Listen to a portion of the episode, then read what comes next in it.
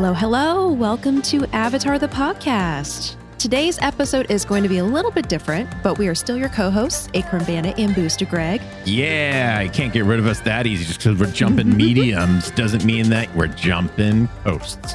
So, there. Today is going to be not about an episode, but about something different. We'll tell you some details in just a moment. But first, we're going to kick it off with some five star reviews. Yes, the first one comes from Epic Monster Cookie, and they write Amazing. I love how deep Acorn and Greg dive into each podcast. I'm so lucky to have found a podcast that highlights all of the details in the Avatar world and is still fun to listen to. My top five favorite characters are Toph, Zuko, Sokka, Iroh, and Suki, with Katara as the first runner up. And I am definitely a Sokka Suki shipper. Oh, yes, another Sokka Suki shipper. Hello, friend. Thank you so much for the amazing five star review. We appreciate it. And I'll accept that Katara's a runner up. That's fine, as long as she's in the list Top somewhere. six. Well, she's in the top 10. So there you go. That is true. Yep, that is yep, true. yep. Well, there are barely there are barely ten main characters, so you would you would hope she'd wind up in the top ten. That's a fair. Yeah. Imagine if she wasn't. Imagine like, and she's like number 11, right after Yeah. the coughing guard from uh, Bumi's palace. Fire Nation Soldier Five. Mm. Yeah. Our next review comes from Cass Trav, who writes Best podcast. I watched Avatar The Last Airbender as a child, and now I'm going into college, so it's definitely a place of nostalgia for me. This is the best Avatar The Last Airbender podcast I've ever listened to, in three yellow hearts. Oh, that's so nice. We've been getting so many of those comments lately, and I really appreciate it. Yeah. We've talked about this before. We literally went into this podcast just wanting to make a show that we would want to listen to. And so it really means a lot to us that you all agree and you love listening to it too. Yeah, thank you so much. The last one that we're going to be reading on this episode comes from Coco underscore O24. There's got to be a reference to something, and I just don't know what it is.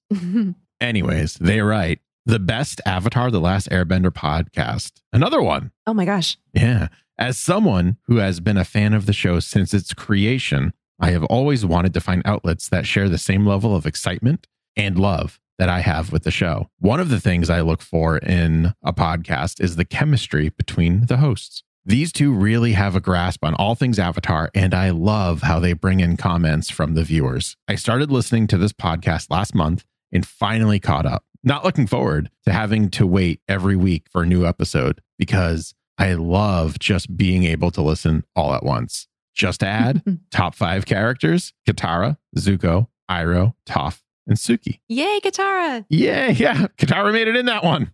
Good job. Congratulations. Uh, thank you so much. Yeah, sorry that you have to wait week after week. Or if, you know, like hurricanes hit, maybe you have to wait an additional week. So sorry, but we hope you're enjoying all of the book three content as well as this episode, which isn't quite book three.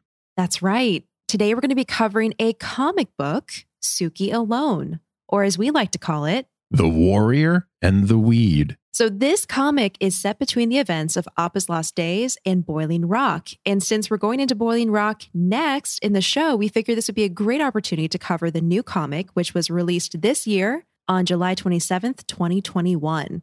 It was written by Faith Erin Hicks in collaboration with Tim Hedrick and illustrated by Peter Wartman with colors by Adele Matera. And it was published by Dark Horse, as most of the Avatar comics are. hmm So, what we're going to be doing is covering the content of the comic, having discussions and conversations throughout the story. We do have a couple fun facts, but obviously, since it's not an animated show, we're not going to have any voice acting credits.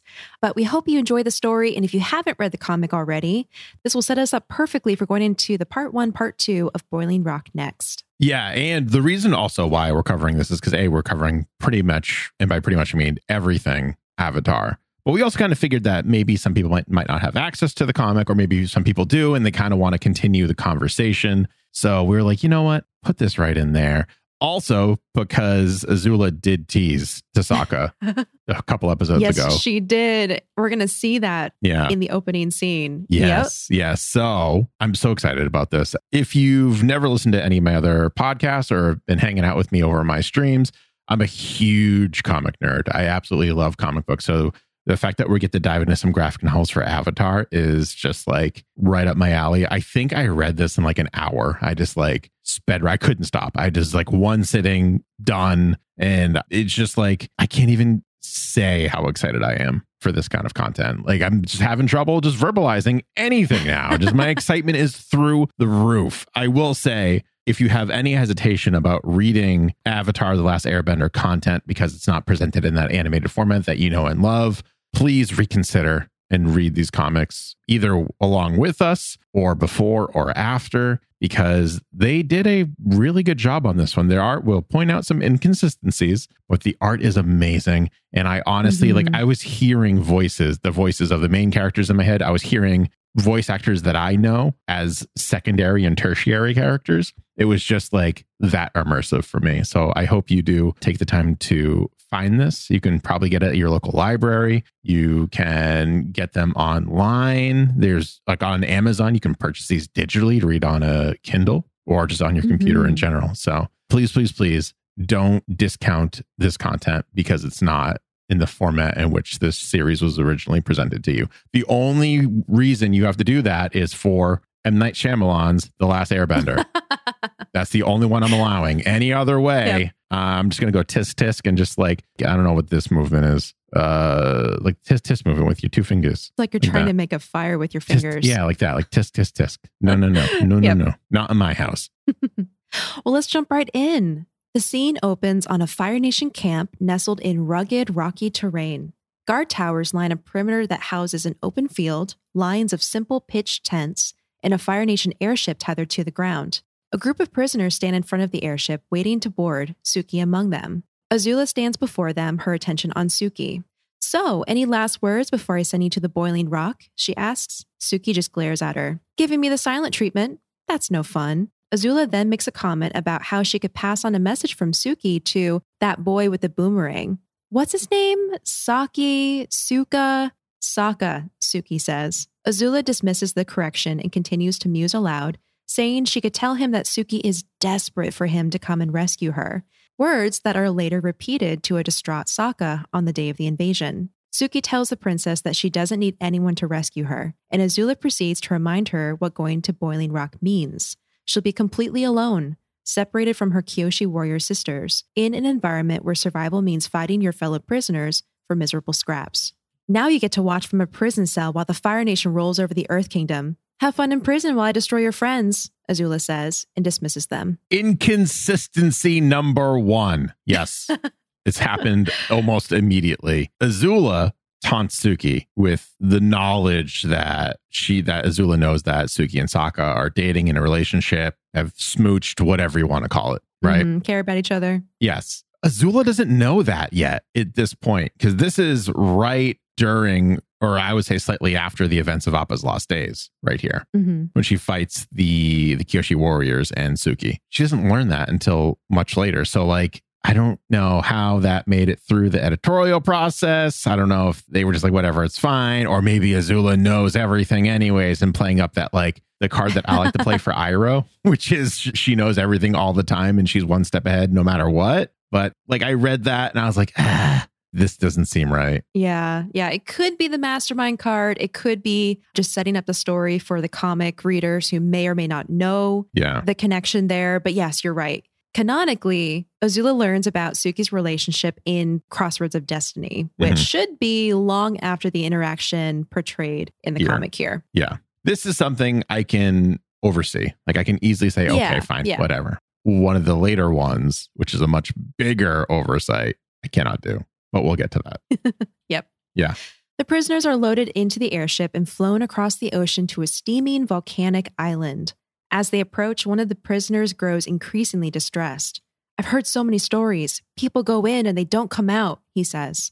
When another prisoner dismisses his fears, saying he's done hard time before and can handle it, the first prisoner tells him, Not like this, you haven't. They dock and are loaded into a cable car suspended on cables that make up the only route in and out of the prison. I've just thought of a fun game to play. What's that? Since we don't have any voice actors, because it's a written format for these tertiary characters. Let's play a game called Greg Casts the Voices. I love it. So I want to say the prisoner that says, I've heard so many stories. People go in and they don't come out. I'm going to say that's none other than Scott Menville's voice from Teen Titans and Mm. also from like 5 million episodes where he just shows up randomly in Avatar The Last Airbender. So it's going to be the voice of Robin from Teen Titans for me. That's going to be it. I buy it. Yeah, I buy yeah. it. it. He seems to have that look to him, Yes. character design wise. Yes, Yeah. yes. Okay. there you go. Suki looks out the window as they descend over the boiling lake towards a smaller island in its center. On that island is Boiling Rock Prison, a formidable metal structure with high walls half shrouded in the steam rolling off the bubbling water.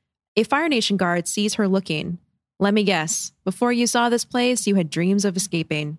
Better leave those dreams behind. No one escapes the Boiling Rock.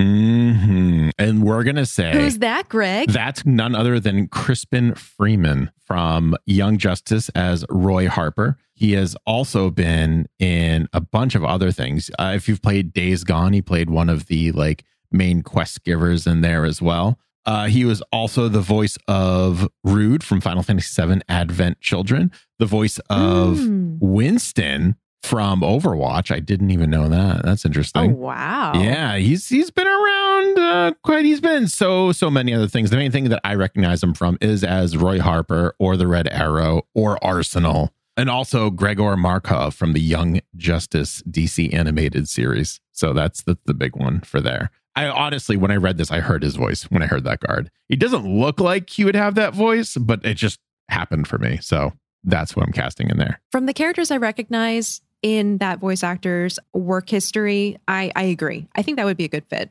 Yeah. Oh, he's also Itachi from Naruto Shippuden. I forgot that. There Ah. we go. Yeah. The next scene is a flashback of when Suki was a young girl on Kyoshi Island. One day, she and her friends go into the woods to watch the Kyoshi warriors train. They sneak up on the clearing and peer around some boulders. Suki tells the others to be quiet because this isn't any old training. It's meditating, Kyoshi style. As the girls watch, the Kyoshi warriors stand at attention, close their eyes, and extend their arms out in front of them with their fans held against their forearms. In one fast, crisp movement, they sweep one arm back and then forward, flicking open their fans at the same time. Their movements are in perfect unison. Focus together as one, the leader shouts. From their hiding place, Suki stares in awe and delight. Something I found interesting about the way the Kyoshi meditation practice comes into this is it adds this like additional element to the Kyoshi warriors because we know they're highly trained in defense, protection, fighting styles, obviously. So they're super capable, but we haven't really seen this like almost mystical element to them, Yeah. like a, an illustration of their bond and how close they are that they're able to like, I don't know, tap into this meditative state together. Really interesting. Yeah, it, it's. I didn't read it so much as like mystical as I did like I don't know. It's like not supernatural, but is supernatural. It, it's like like I can see it happening in in like real life, but I don't know, like almost like a warrior's bond or something. Like they they enter this state and they can just kind of like be connected to each other, which is really yeah, cool. it kind of reminded me of like a dance troupe. How sometimes when you dance alongside a group of people, you like tune into their movements and you naturally will like sync up together after Yeah. a lot of practice. Kind of seems like that, but Yeah. it's also probably more of an individual experience than an actual like mystical hive mind connection or something. I Right. think it's really just the movements are mirrored, but then each person is experiencing like a meditative moment. On their way back to the village, the girls talk about the special training they witnessed, and Suki tells them she's going to be just like them when she grows up. We know, you only tell us every day, her friend Mingxia says. Don't make fun. You want to be a Kyoshi warrior too, Suki says. Mingxia leads them to the front porch of one of the buildings in town and reveals that she's hidden a basket of steamed buns for them. They take the basket just inside the tree line and stuff themselves into a happy stupor. When Suki thanks her friend, she replies, Anything for my sisters. Just then, the leader of their village, Oyaji, approaches them. Girls, a pan of steamed buns has gone missing from the village communal kitchen. Do you know anything about it? The girls look at each other guiltily. Suki replies, No, Oyaji, we don't have any steamed buns. the old man considers them for a moment and says, I see. I'm disappointed that you would lie to me, Suki, and in front of your sisters, all of whom want to be future Kyoshi warriors. Oyaji punishes them with cleaning duty. The girls are told to scrub the kitchen floor where the buns were stolen. As they clean, Suki looks at Mingxia and grins. Sisters forever, she says. Sisters forever, Mingxia agrees. For me, and people can disagree with this if you want, but for me, when I heard Mingxia, like when I heard her in my mind, I didn't actually hear her speak because it's a book and that would be crazy. But when I was reading her lines of dialogue, I was thinking Tara Strong is what I was thinking for her. Ah, okay. Because to me, we have to kind of have that like ability to do like a younger voice and then also an older voice, you know, for the same kind of character. And I know that the Avatar The Last Airbender just recasts their leads essentially as older actors. So at least we've seen a bit of that in Korra, what from what I remember. But Tara Strong, if anyone who doesn't know her work or is unfamiliar, has uh, been voicing Bubbles from the Powerpuff Girls, Timmy Turner from the Fairly Odd Parents, Tommy Pickles from Rugrats. Uh, she's just a wonderful voice actor. She also voices Harley Quinn, and she wasn't the original voice, but I think she's like the second voice or something like that for uh, mm-hmm. a lot of the animated Batman stuff. She was definitely the voice in um, the Arkham series for Harley Quinn. So she can kind of do like a little kid voice. She can go kind of a more mature kind of voice as well. Oh, and how can I forget? She was also the voice of Raven in Teen Titans Go. Oh yeah. yeah. Well, we know that her range is just incredible. Yes, so that's, that's sure why I was able that. To. It's kind of a cop yep. out when it's like, yeah, Tara Strong. It's also like saying yeah. like Laura Bailey. you know, like so super talented and so diverse that they can just like do whatever. Yeah, just throw a voice acting legend in there. They'll be yeah. fine. Yeah. Yeah. yep. And um, also, just as a reminder, we've met Oyaji before in the Warriors of Kyoshi, the episode. That's right. That's right. So Oyaji is the leader of the Kyoshi Island village that Aang and his friends visited in that episode. He later also helps Katara and Sokka in their quest to clear Aang's name when he was taken prisoner in Chin village. Yeah. And just because it's so directly related to the meaning, Oyaji is an informal Japanese word meaning old man, which is used to affectionately refer to a father or longtime boss or older relative. So I think it's cute how this also reflects Oyaji's position in the village, how he's like this like kind, caring leader, old man who takes care of everybody. Yes. And if you've forgotten, Oyaji was voiced by none other than James Sie., who, if you think that name sounds familiar, is the voice of the cabbage merchant. Oh, yeah, that's so right. There you go. Yep. In the present, Suki and the other prisoners are led into boiling rock, their shackles connected with chains. When Suki is thrown into her prison cell, she says sarcastically, The finest in Fire Nation hospitality. How did a girl get so lucky? After a moment, she closes her eyes and performs the Kyoshi meditation that she once saw as a little girl. Focus together as one, she murmurs. Then she snaps into a fighting stance and glides through the movements of the meditation, all the while picturing her sisters alongside her. Her focus is shattered when she accidentally punches the wall of her cell. The spot appears to be a loose wall tile, and she investigates it to see if it can be removed. But it can't, and she slides down the wall to sit on the floor with a sigh. From her new vantage point, she notices something under the simple prison cot a plant. Suki recognizes it as a dumpling weed, a hardy, edible weed that grows in terrible conditions.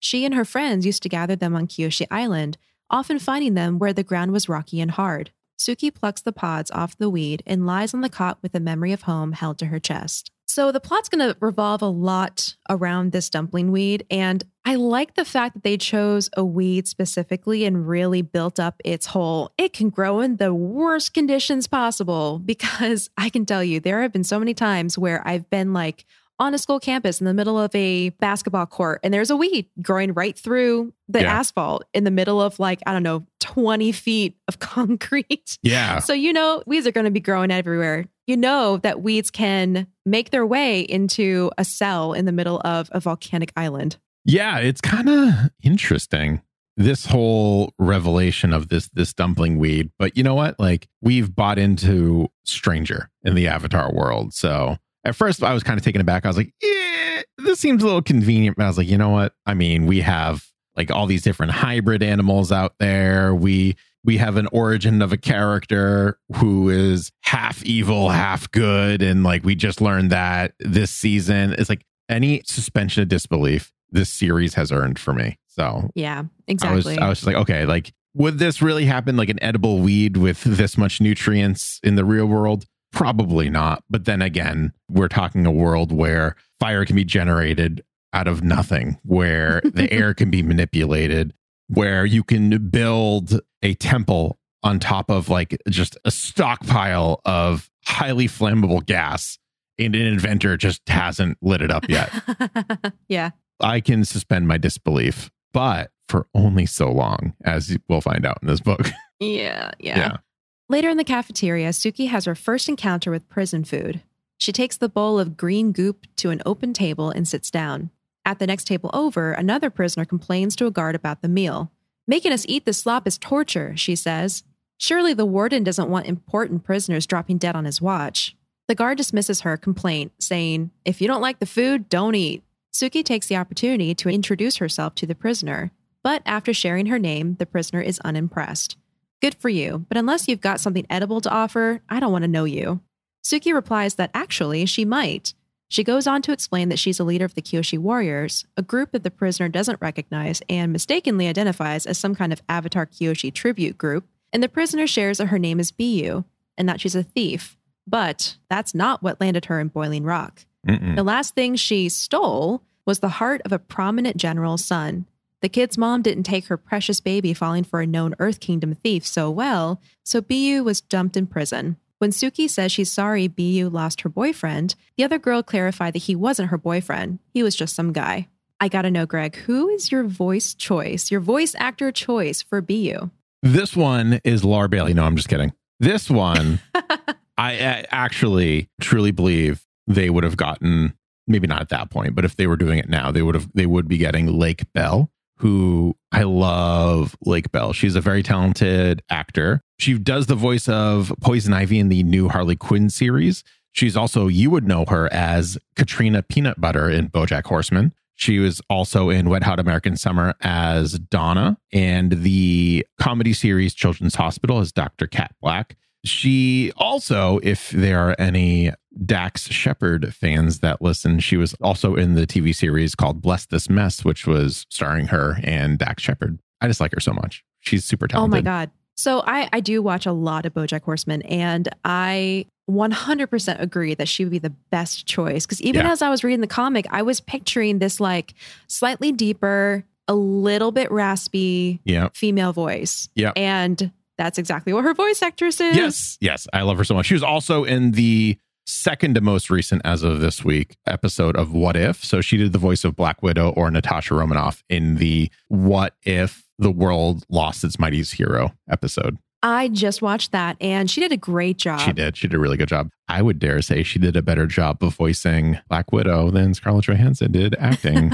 just my personal opinion. Just just to make things a little spicy for everyone. Let all the uh-huh. comments come in now. oh jeez. Small note, but here's another little inconsistency. Mm-hmm. So it is canon that Kyoshi Island is made up of multiple villages, each mm-hmm. with their own group of Kyoshi warriors and leader, etc. Mm-hmm. Um, so Suki technically can't be the leader of the Kyoshi warriors, but rather the leader of her own village's group of warriors. They tend to kind of play up the whole concept of her being the Kyoshi warrior leader in this comic. Yeah. So, you know, take that as you will. Yeah. And like, again, that I can kind of headcanon my way around by saying, well, Azula yeah. doesn't know that there are other chapters of the Kyoshi warriors. It's like a almost like a police force, kind of, mm-hmm. where like each town just has its own Kyoshi warriors, and there is a leader for that section of Kyoshi warriors, but yeah. I don't think there is like a leader for all of them, at least that we've seen so far. Yeah, at least that we haven't seen. I mean, you could argue that Avatar Kyoshi's a leader. But she's been her, dead her for like still 400 years. Yeah, but she's palling around with with Aang and Roku and probably Fang. Like she's she's over in and in showing that. up to tell people that she killed Chin the Conqueror. You yeah. know, she she has she has other things to worry about. I know. Yeah, and then dipping out as soon as she says that. I did this later. Not going to accept responsibility. That, Anyways, mm-hmm. but yeah. So like, I guess it's just a Fire Nation misunderstanding of her role as a Kyoshi warrior. Mm-hmm. That's yeah, what I can again, wrap my head you around. Can kind of, yeah, you can kind of talk your way around it and accept yep. and suspend your disbelief. Yep. Biyu asks about the food Suki is supposed to have, and Suki drops the dumpling weed peas into Biyu's bowl. These plants might not look like much, but they're rich in nutrients and tasty as well. They'll help sustain you. Biyu bitterly complains that not only does the food taste terribly, it also keeps the prisoners subdued, because how can you think about causing trouble when you're half starved all the time? Suki looks around the room and notices the distant zombie expressions of the other prisoners. She jumps up and tells Biyu to come with her. She has an idea. Suki and Biyu wander the prison grounds looking for more dumpling weeds. While Biyu stands watch, Suki plucks the pods from the plants. Biyu then shows her to a blind spot where the guards can't see them. They inspect what they were able to gather, which is a large handful. When Biyu suggests they divide them and enjoy a meal, Suki tells her they need to save half for seeds. If they could just plant the seeds, then maybe they could grow enough for the other prisoners. The other prisoners, who cares about them? Biyu says. Suki's face hardens into an expression of determination. I care about them. You said it yourself. The poor food makes it impossible for the prisoners to fight back against the Fire Nation. If we can get everyone better food, there's a chance for pushback against the guards maybe even a chance for us to escape. Biyu rolls her eyes but relents. Classic Fire Nation right here. What's that? It's not enough for them to just capture people. They have to break them down to the point where they don't even want to fight back anymore. Mm. Through any means necessary. So, in this particular case at Boiling Rock, it's, I'm imagining it's very hot at Boiling Rock. I would imagine just like gross, hot, muggy, just disgusting. Humid. Yeah, humid, just all around. Like think of like the worst possible summer day and then multiply that by like four is what I'm assuming a normal day at Boiling Rock is like. But they also add in starvation right there, which Mhm. is actually considered an enhanced interrogation method. So right there, they're probably getting all the answers they need from anyone. They're also putting in people who don't need to be at this maximum security prison. So it's super corrupt as well. hmm Yeah, it's like, I mean, if you want to compare it to something, it's probably a lot like Guantanamo Bay. Yeah. How it's just this place out of sight, out of mind, where all of the most high profile, dangerous, influential people from the world are just dumped to keep them controlled. And we've seen what the Fire Nation is capable of because in the episode Imprisoned, Mhm. we saw the lengths that they went to to put even regular earthbending Earth Kingdom citizens who can earthbend. You know, they made a whole facility in the middle of the ocean made entirely out of metal yeah. just to keep them imprisoned and out of the way so they couldn't rise against the Fire Nation. So, you know, this is just another example of, again, the lengths that they will go Yeah. to remain in control. I also think it's very interesting that they have this like ability to break down their prisoners mentally to the point where they don't need to like do things like keep them locked out of daylight for long periods of time. They Mhm. have that for sure. We know that from the Boiling Rock episode, which you'll all get to hear next week. But like, I'm thinking more in the Earth Kingdom, in the specifically the city of Ba Sing Se, when Long Feng was imprisoned, he was in this dark, damp cellar where he couldn't see light. It was, you know, he was probably fed very little, and it was just like your traditional prison. Where so far, what we've seen from the Fire Nation is they're mostly outdoor prisons Mm-hmm. like they have cells and stuff, but they also have like courtyard time. So I, I would imagine the Fire Nation mentality there is, yeah, go ahead, see this guy. Who you know, you're not getting out of here. Who cares? it's just the anywhere. sky. Go look at the places. Think about where you could go. You're not Yeah. going there ever. It kind of Yeah. adds to like the severity of the punishment for me. Exactly. Yeah, great point. The next scene is a flashback, sometime after the stolen bun incident. Both Suki and Mingxia have been initiated into the Kyoshi warriors and their training is underway. Suki comments that she wishes their training would help with the battle they're facing now. The island's food reserves are almost gone. The harvests that year all failed, and there may not be enough food for the winter. People are going to starve. We'll find a way to make ends meet. We always do, Suki says. Mingxia suggests they open the island's borders and buy supplies from other nations, but Suki tells her that Avatar Kyoshi wouldn't want them to do that. She removed their people from the mainland for a reason. Mingxia argues that Avatar Kyoshi could never have predicted they'd be facing famine and starvation and urges Suki to ask the island leaders to reach out for help. Remaining isolated means their people will suffer. Before Suki can reply, she spots a familiar weed growing out of the ground up ahead dumpling weed. She runs to it and has an idea. Dumpling weeds are nutritious and they grow all over the island. Suki races off to tell the others about her plan to keep the village from starving. Okay. And Here we go. yes, yes, here is my all-time. This like almost almost ruins the entire comic for me. Huge oversight. You cannot head headcanon your way out of. Period. In my opinion. Exclamation Mhm. mark. Exclamation mark. The number one. and then an exclamation mark. yep. Yeah, so there's a couple problems here. Yeah. Um, first of all, they're on an island. Crops Yes. would be their secondary source of food since they're literally surrounded by the ocean. yes. Fishing itself would sustain them, not to mention all the other things you can harvest from the ocean, like seaweed, clams, mussels, et cetera, et cetera. Even maybe an unagi, you know? Yeah. There's food out there. Yeah. It's actually super unrealistic for an island to be facing famine and starvation. The other thing is the Mhm. isolation. The comic Suki alone depicts isolationism being a policy that applied to all of Kyoshi Island. This is directly contradicted by the show because we see active trade in the show. That's even how Zuko learned Aang was on Kyoshi Island in the first place because we saw that little montage of a fisherman selling fish to someone on Kyoshi Island. And then that person goes and sells the fish to another person Yep. all the way until we reach the Fire Nation and Zuko hears word that the Avatar has been spotted on Kyoshi Island. yes. So, It's like I can kind of see where the writers or the author's head was at, but Kyoshi Island is not the island of Themyscira. They mm-hmm. interact with the rest of the world just fine. They choose to live on this island, but that doesn't mean that they're stuck there, period.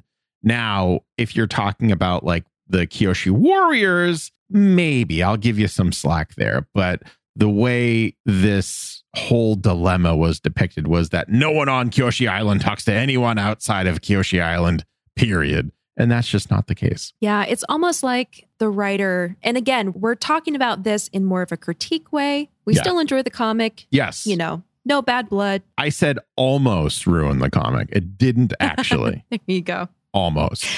Yeah, it- it's almost like the writer watched the episode with Chin Village and learned about how Kyoshi separated them from the mainland and was like, okay, we're going to be our own people now. We are protected. I'm going to create the Kyoshi warriors to protect our borders, etc. And just like ran with that. But even from the very beginning of the show's creation in the Lost lore, it was written that Kyoshi Island was predominantly a fishing port and a favorite stopping point for traders and travelers. Because it holds no significant military advantage and is home to only a few earthbenders, the island was untouched by the Fire Nation for 100 years. Yeah. And even in that lost lore, it does also say Kyoshi Island citizens lived scattered among several villages across the island. And the fact that every village has a leader and a band of female Kyoshi warriors whom protect their citizens. So if we were to attempt to headcanon our way around this, we Yeah. could say, well, maybe no edible fish are in the area. Maybe they're in the deep ocean and you have to take a boat all the way out there to catch them. And the unagi is going to potentially attack you if you do that. So they can't find food that way. And maybe the isolationism applies to just the one village. Maybe all of Kyoshi Island is not living with that mentality, but it's just Suki's village. I mean, they're kind of flimsy arguments because they go against a lot of just natural Yeah. logic, but that's the best I can do. I can't even, I won't even give it that because Aang and Team Avatar stayed at that specific village on Kyoshi Island, which means that that fisherman still had to do some sort of commerce with an outside source. Now, like if you Mhm. want to headcanon your way out of that, maybe it's like the black market. You got that good Kyoshi Island fish that no one can get except through illegal methods. But it's just at that point, I'm spending more time trying to wrap my head around this like uh, inconsistent story point when the truth of the matter is this episode debuted a very long time ago. And some of the finer details while they are fresh for us might not be as easy to remember for even the creative team. Like tim hedrick who is one of the many talented writers on the show who appears regularly did some sort of supervision on the story for this or at least co-wrote it. So maybe just forgot. Maybe it wasn't Yeah. like important enough which is i feel like kind of sacrilegious to say based on our, our entire podcast but maybe for that particular team it just wasn't important enough to remember. They also wanted to have this whole side story of Mingxia doing her thing which I still don't agree with. But I mean, it's it's one of the huge sticking points for me, and it's going to forever just be this tiny little mark on just wonderful storytelling throughout the Avatar: The Last Airbender universe. Yep, I basically agree. So, Yeah. you know, all that being said, if you can suspend your disbelief, then great. Awesome. They have a food shortage and they need to figure out how to fix it without asking for help. If you can't suspend that disbelief, then you're going to be You're right there amongst with us. friends. Yes. yeah. exactly. So, anyway, the villagers are able to collect enough dumpling weed to sustain them. But when Suki tells her friend that, see, they did find a way to survive, Mingxia says she still thinks Kyoshi Island should open its borders. She doesn't think it's right for them to hide away in isolation. She tells Suki she's going to talk to the village leaders about it the next day and hopes Suki will support her. But Suki tells her she can't. The next day, Mingxia appears before the leaders and pleads her case. But Oyaji disagrees with her views. Rather than stay on the island and turn her back on the world, Mingxia decides to leave. She and Suki share a teary goodbye.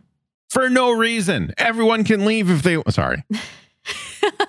You're you're basically looking at the whole point of it. Isolation needs to exist so that Mingxia has a reason to leave. The end. Yeah. Yeah. That's. They literally made that for that point. But it's just like. I feel like there are other ways that she could have left. She could have just like decided she didn't want to be a Kyoshi warrior anymore. And I think that would have been a Mhm. lot more impactful to Suki into the village. Cause I feel like not a lot of people, and this is just my headcanon, I have literally no justification to say this, but I feel like it's such a big honor to become a Kyoshi warrior that once you are one, you don't really give it up until you have to because you can't perform the tasks anymore. And even then, I feel like they're nice enough to be like, you're an honorary one now or a former one, or, you know, and that's a whole other tier, I would feel like. But yeah, it's just like, why create this whole isolationist tale to make drama to give a reason when it doesn't exist? Just like yeah. the team that works on Avatar The Last Airbender is talented enough to come up with something other than this. Yeah.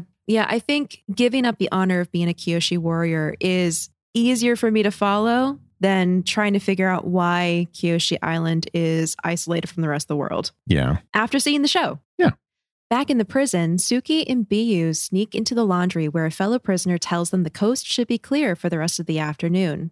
We learn that they've been working together for the past two weeks, and the prisoner has figured out the guard rotations that allow them to meet in secret.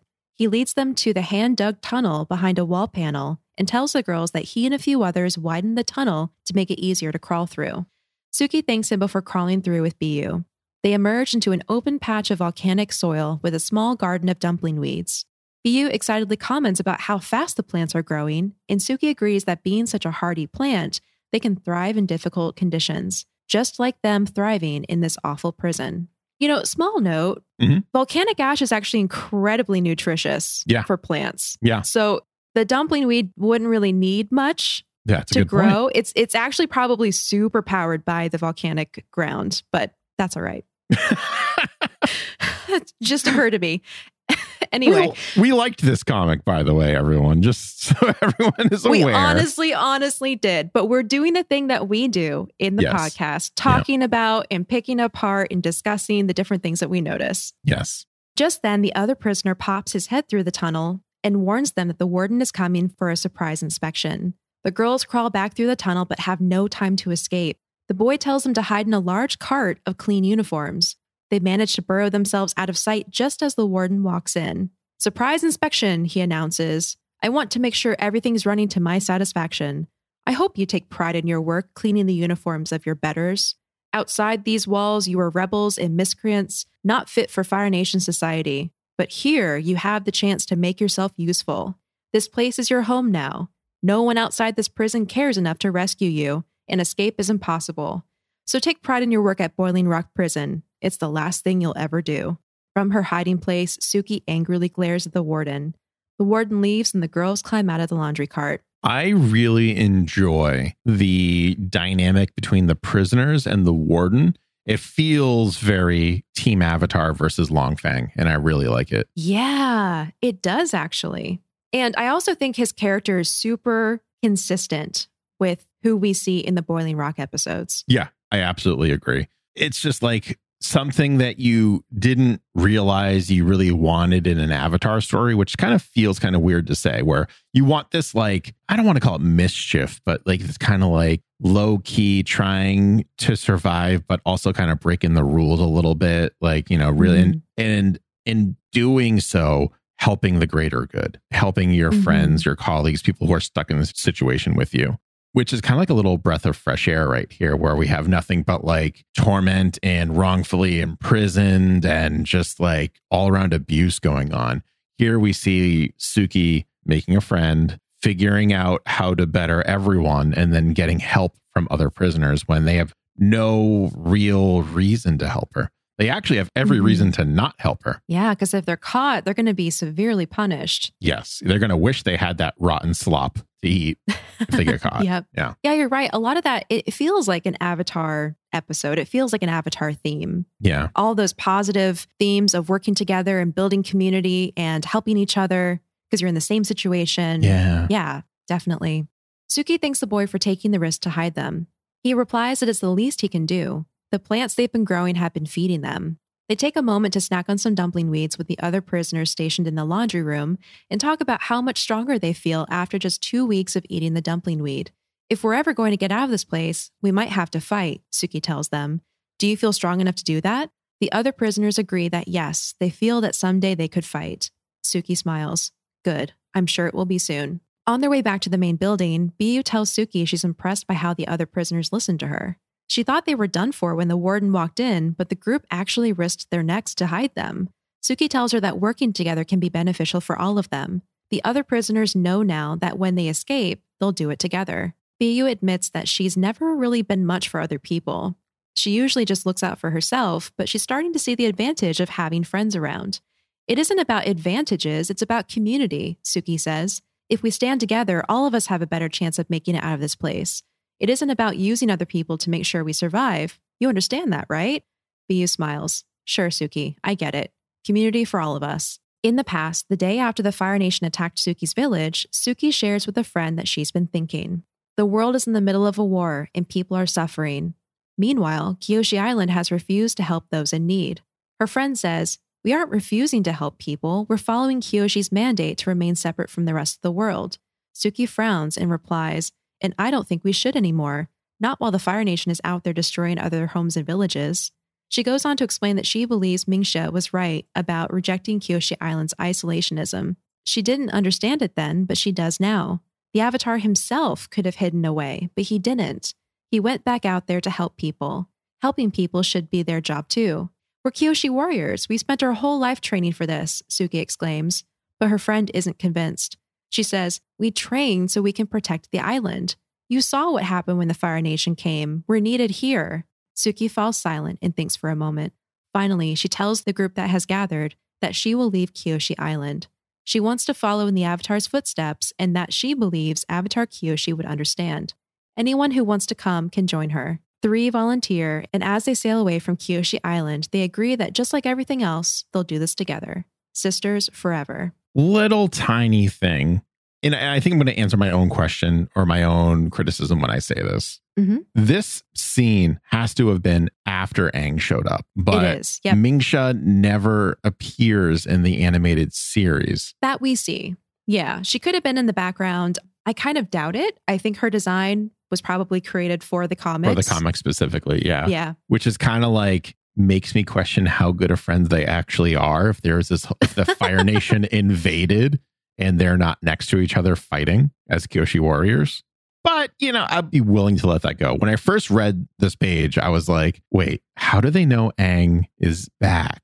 Because he's been frozen for 100 years. Like, oh, it must, it must have been afterwards. But then where were you? Okay, fine. That's the most minute of my like criticisms for this particular book. It sat a little weird with me. And I also Mhm. think that kind of speaks to the the overall quality of writing that we're used to for this universe. That we're so used to these for the most part, these loose ends being tied, everything being connected, everything being one larger vision that we have to keep in mind that it is difficult to add on to something like that if you're not in direct contact with Bryke or if you know you don't get maybe the notes you need or anything like that. It's it's a difficult Yeah. challenge. So again, again, even though I just threw some shade, no real shade directed at Faith Erin Hicks because I know she did two more books in the Avatar series. So And I can't wait to read those. I'm very excited. hmm But yeah, I just wanted to say too. that that felt weird where it's like, well, the Avatar didn't hide, but like he did for a 100 years, kind of by accident. Yeah, little do they know he actually did run and hide. That's Yeah. like part of his his character development is getting over the shame of that. It's exactly what he did.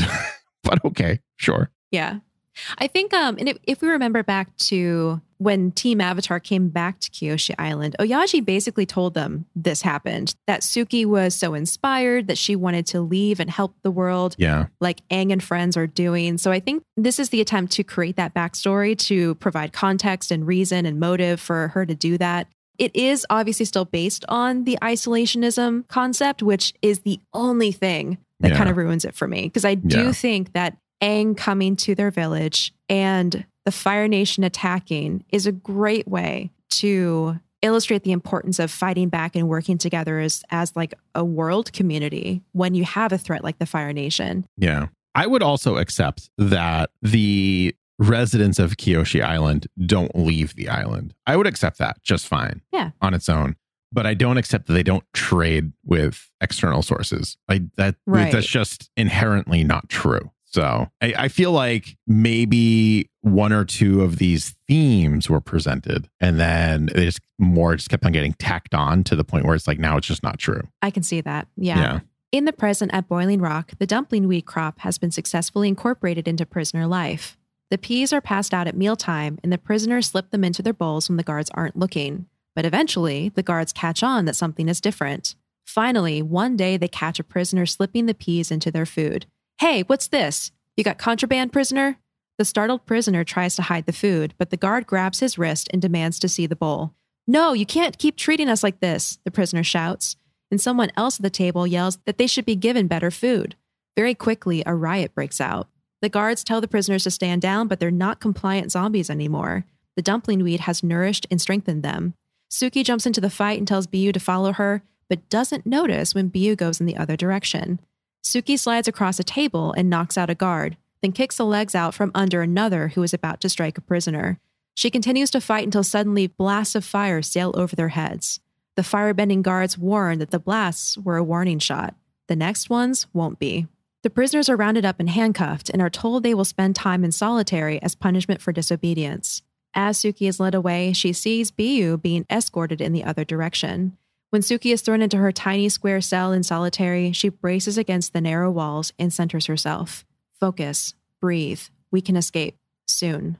Well, obviously, Suki's plan is working Yeah. the dumpling weed nourished everyone to the point where they're not so compliant anymore. But I guess the problem here is that they never banded together. They didn't have a plan. So now it's just them acting out and being punished for it. Yeah. I do really like how Suki is always returning to this meditation as a way to like center herself and and kind of mm-hmm. like I don't know, make sure she stays composed and and just like doesn't get crushed by boiling rock. Yeah. It shows her strength of will. And Yeah. that's, again, very consistent with her character. She is always positive, always hardworking, never discouraged, regardless of what she comes up against. Yeah. Yeah. It's a really cool aspect of Suki that we haven't really seen too much of in the main series. So, sure, while this comic has its faults, while the story has its faults, it also kind of gives us more development for such a wonderful character, which I really like. I agree. Yeah. Sometime later, guards come to collect her. She's brought to the warden's office where he's sitting behind his desk. A large portrait of the Fire Lord hangs on the wall behind him. The warden greets her and gestures to a collection of dumpling weed peas on a piece of parchment before him. What do these look like to you? He asks her. Staring him down, Suki replies, Nothing. Nothing, hmm? To me, they look like a great deal of something. To me, these tiny legumes look like they're the reason why my prisoners have been so willful lately. A delicate balance is needed to maintain a prison as complicated as the boiling rock, and it seems you are doing all you can to upset that balance. Suki denies knowing anything, claiming she doesn't know what the warden is talking about. And then he drops it. They found her garden. The warden asks what she expected to happen by growing vegetables. Did she really expect the prisoners would miraculously rise up and overthrow their captors? Suki tells him that it was a chance to build community, to support each other as human beings, and yes, also maybe give them a chance to escape someday. The warden smirks and asks, Did you know you were betrayed? Suki is taken aback by this and thinks the warden is lying. But the warden tells her that not only was the garden given up, but also the secret tunnel and all of the tools they were using. It's a common mistake, the warden says. Coming to Boiling Rock Prison and thinking you've made friends here. Friends would make surviving a lot easier. But you have no friends here. You're completely alone.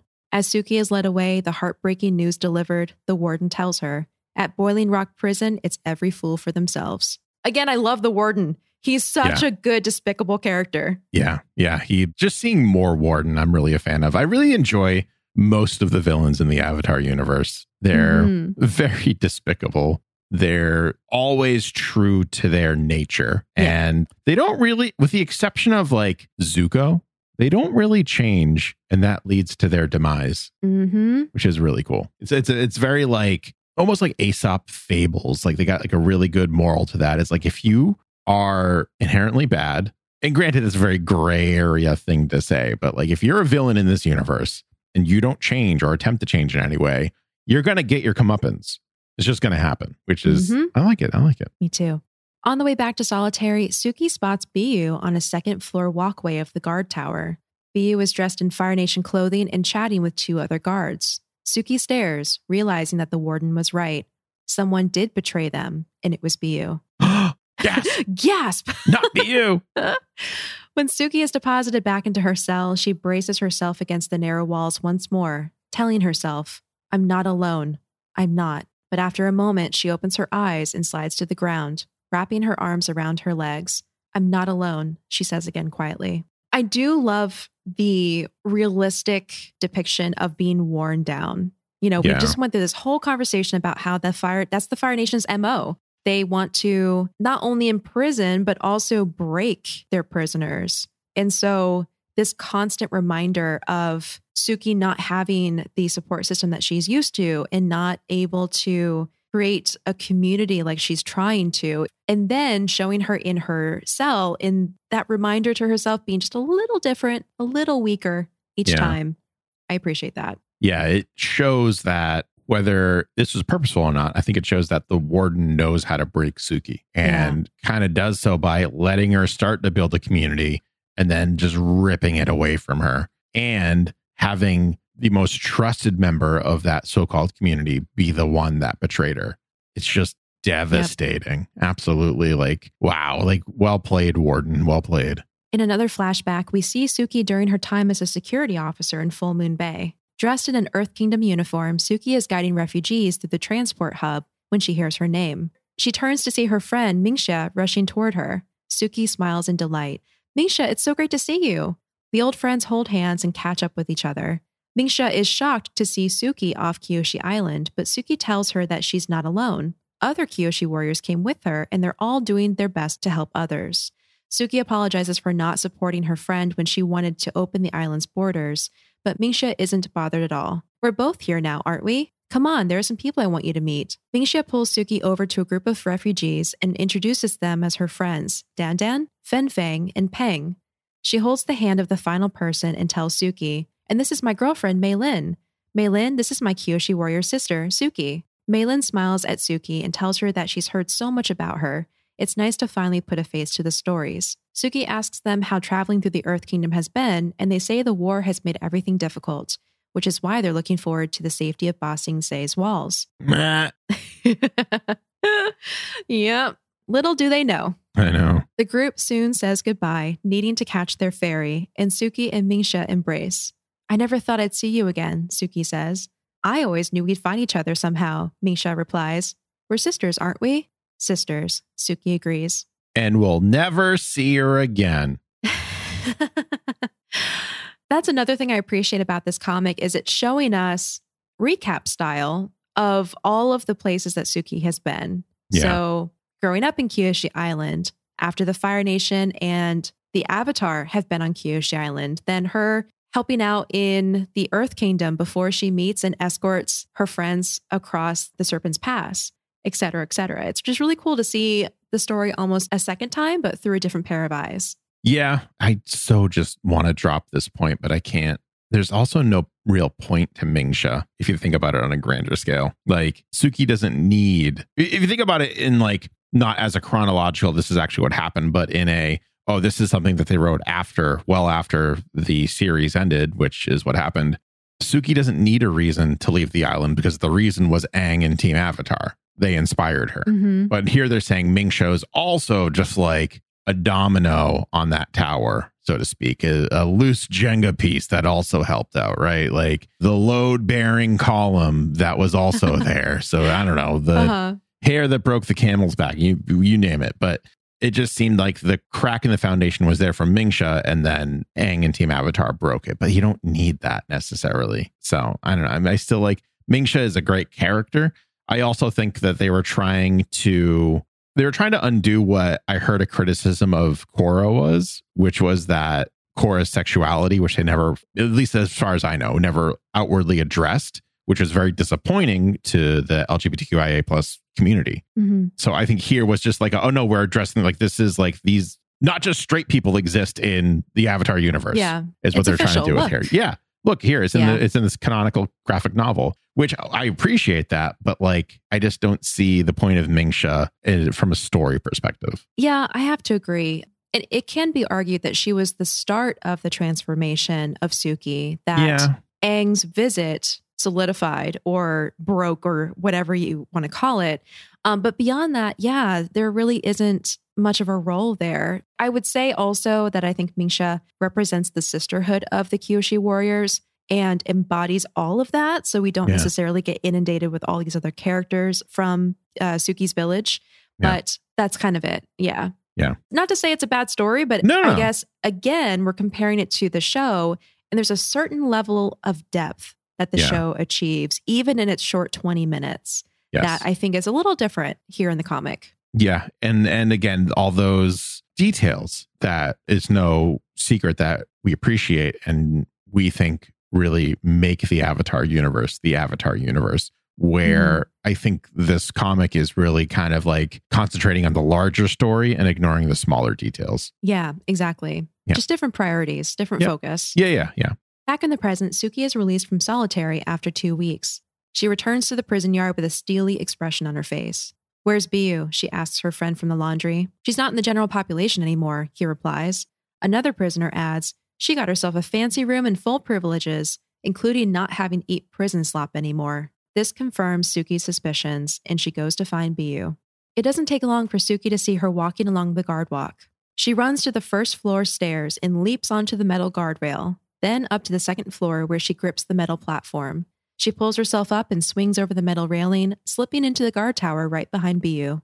The Kyoshi warrior flips the other girl onto her back and stands above her in a low fighting stance.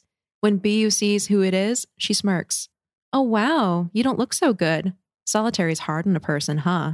Don't pretend you care about me, you traitor. You gave up the garden to the warden. Biyu doesn't even try to deny it. Well, yeah, a girl has to survive, you know. When Suki asks what about their plan to build up their strength so they could fight back, Biyu tells her that was her plan, not theirs. I went along with what you wanted because at first you seemed smart and you had food. But after that fight in the cafeteria, I don't need to deal with that heat. Suki is furious upon hearing this. Don't you have any loyalty to the people you're living alongside in this awful place? People who risked themselves to help grow that garden? She's backed up enough that Bu stands and brushes off her clothes. That's the difference between you and me, Suki. You need to be part of a community. I don't. No offense, but if I'm going to choose between you and the warden, I'm going with him. It's his prison after all. Bu, more like pu, because you stink. I don't like you. Stink like a traitor. Stink like a rat. I don't like it. I knew there was something about you I didn't like, and it's you're a traitor. Yep. And that uh that one moment in the cafeteria where Bu walks in the other direction when Suki's like, "Come on, let's get him." Yeah. She's like, It no. explains a lot. Yeah. Yeah. Yep. How could you? Suki growls. Bu strides away from her and says over her shoulder, Come on, Suki, did you really think we were friends? That I was one of your Kyoshi warrior sisters? Please. This pushes Suki over the edge and she lurches forward, grabs Bu by the collar, and throws her up against the guardrail. Bu looks down at the floor far below and says, No, please don't. I'm sorry. I'm sorry. Suki lifts her off her feet, seems to consider for a moment, and then throws her to the ground of the guard walk. As she stalks away, Bu calls after her. So it's like that, huh? Just wanted to scare me? Coward. BU is just basically a piece of work. I appreciate her character. BU is a B something. I'll tell you that much. I Uh-huh. can't say on a family friendly adjacent podcast, but wow. Yep. Wow. Just what what a bad person in general. And selfish. Yeah. I think it was really smart to pick a character like her who is selfish, self serving, out for their own well being, Yeah. and matching that kind of person with Suki, who is just so giving and altruistic and for the people and wants to help everyone. Um, because it really comes to a head in moments like this where they're both acting on their own desires and their own beliefs, but those beliefs are in direct opposition with each other. Oh yeah. Yeah, for sure. It also kind of makes me question what actually landed Biyu in prison. Yeah. Do you think she was lying? I think so. Or she just views the events in a different light than what actually happened. Mm-hmm. I could totally see that. Because I feel like while the Fire Nation at this point in history is very corrupt, I feel like a rich person being like, this woman used her womanly wiles on my son. It just doesn't add up to go here. yeah. So I don't know. Th- th- This is my own head headcanon. But I'd like to think that she did something much worse to land herself here and just either refuses to accept it or doesn't view her crime as being as serious as it actually is. Mm-hmm. Yeah, I could totally see that. Yeah. Back in her cell, Suki performs the Kyoshi warrior meditation, picturing herself in her warrior's clothing with fan in hand. I am not alone, focused together. She swiftly flows through the poses with her eyes closed, imagining herself practicing with her sisters, remembering the love she felt in Mingxia's embrace, the companionship felt on board when they left Kyoshi Island. But then suddenly, Suki falters. She stumbles and becomes aware of her empty cell once more. She drops to her knees and draws into herself, wrapping her arms around her legs as she realizes how alone, how isolated, and how so very far away she is from everyone she loves. A blue light draws Suki's attention, and she looks up with tears streaming down her face to see the spirit of Avatar Kyoshi standing before her. The young Kyoshi warrior gets to her feet and stares in disbelief. Suki, Avatar Kyoshi says, Your friends love you. They have not abandoned you. You are not alone. How do you know? Suki asks. Avatar Kyoshi smiles kindly, then fades away. Suki is left alone in her cell once more, but this time she doesn't feel alone. She dries her tears and sits on the ground of her cell, leaning against the wall to think about what she just witnessed and to begin patiently waiting for whatever will come next. Unbeknownst to her, at that very moment, a lone Fire Nation air balloon flies over the ridge of Boiling Rock Island. It glides through the steam on its way to the prison with Sokka and Zuko on board. The end. Directly ties back into the series. It's like we covered it for a reason. Yeah. Um, Kyoshi showing up to Suki. Mhm. That seems very like powerful to me because we haven't really seen a past lives of the Avatar showing up to not the Avatar. Right.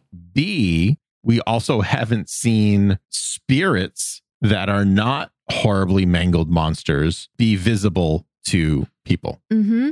Yep.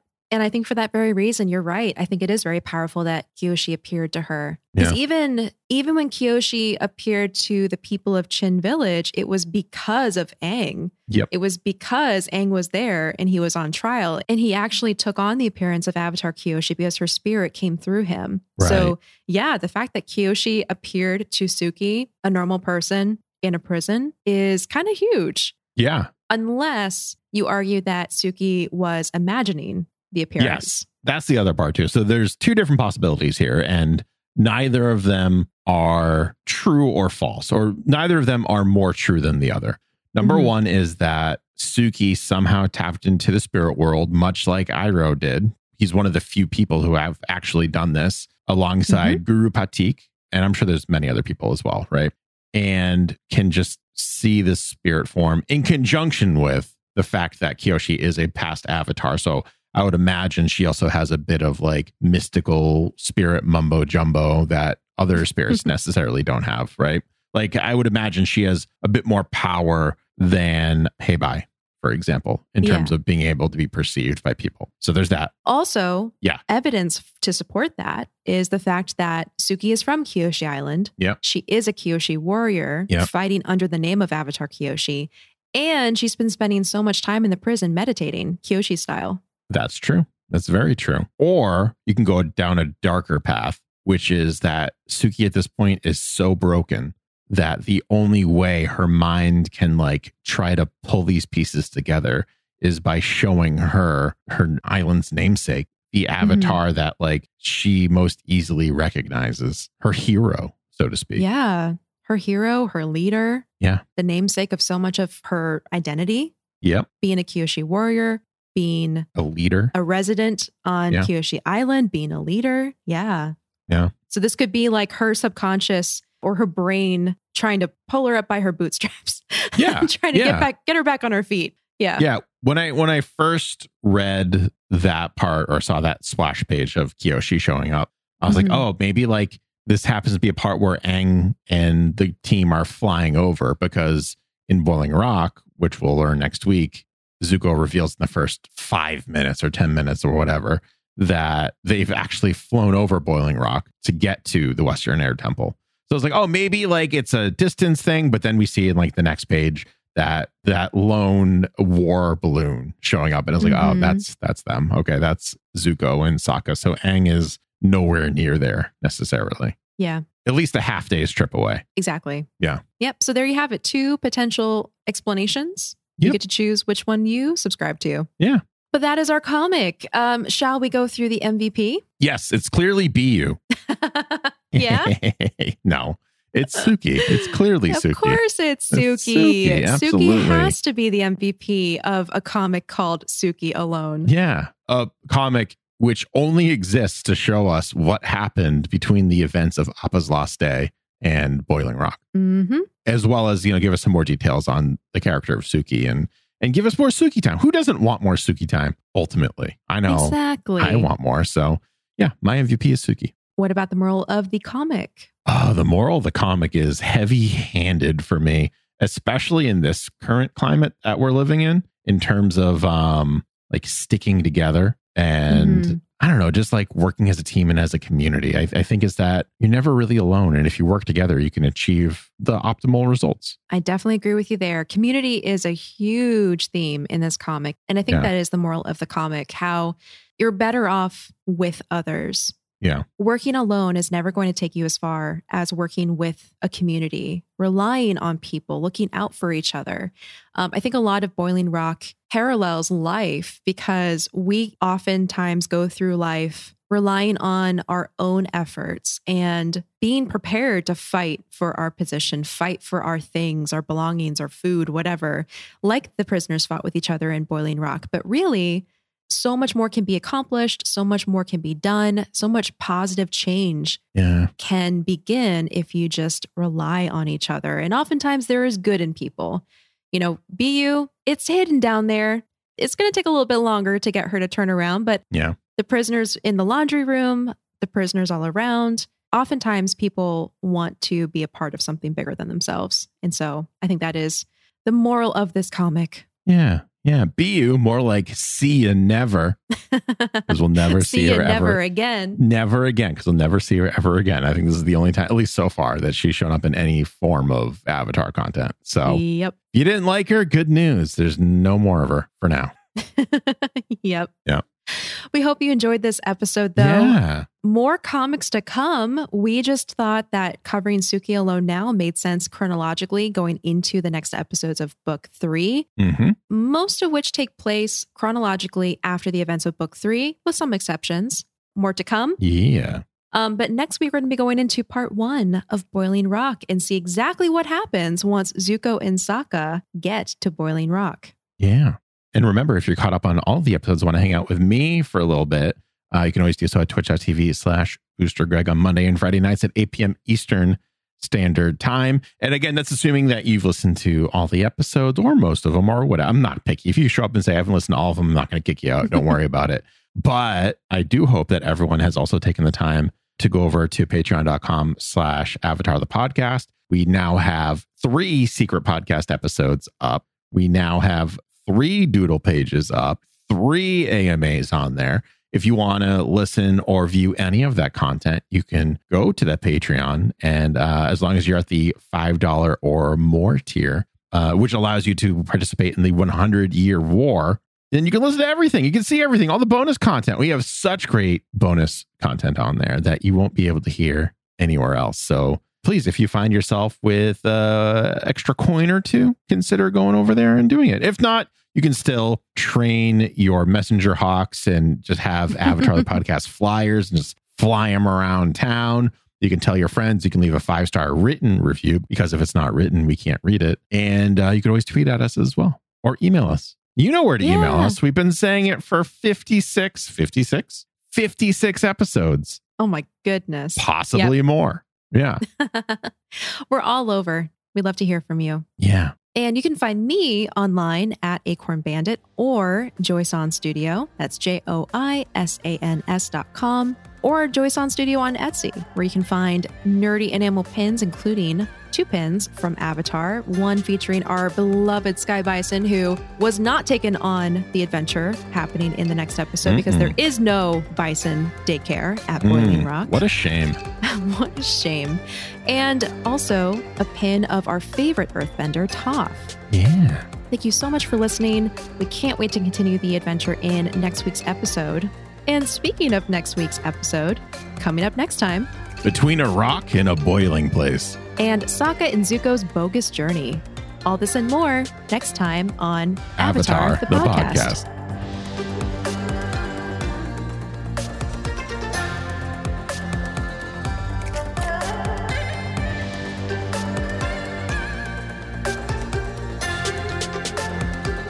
Avatar, the podcast, is a proud part of the Geek Generation Network.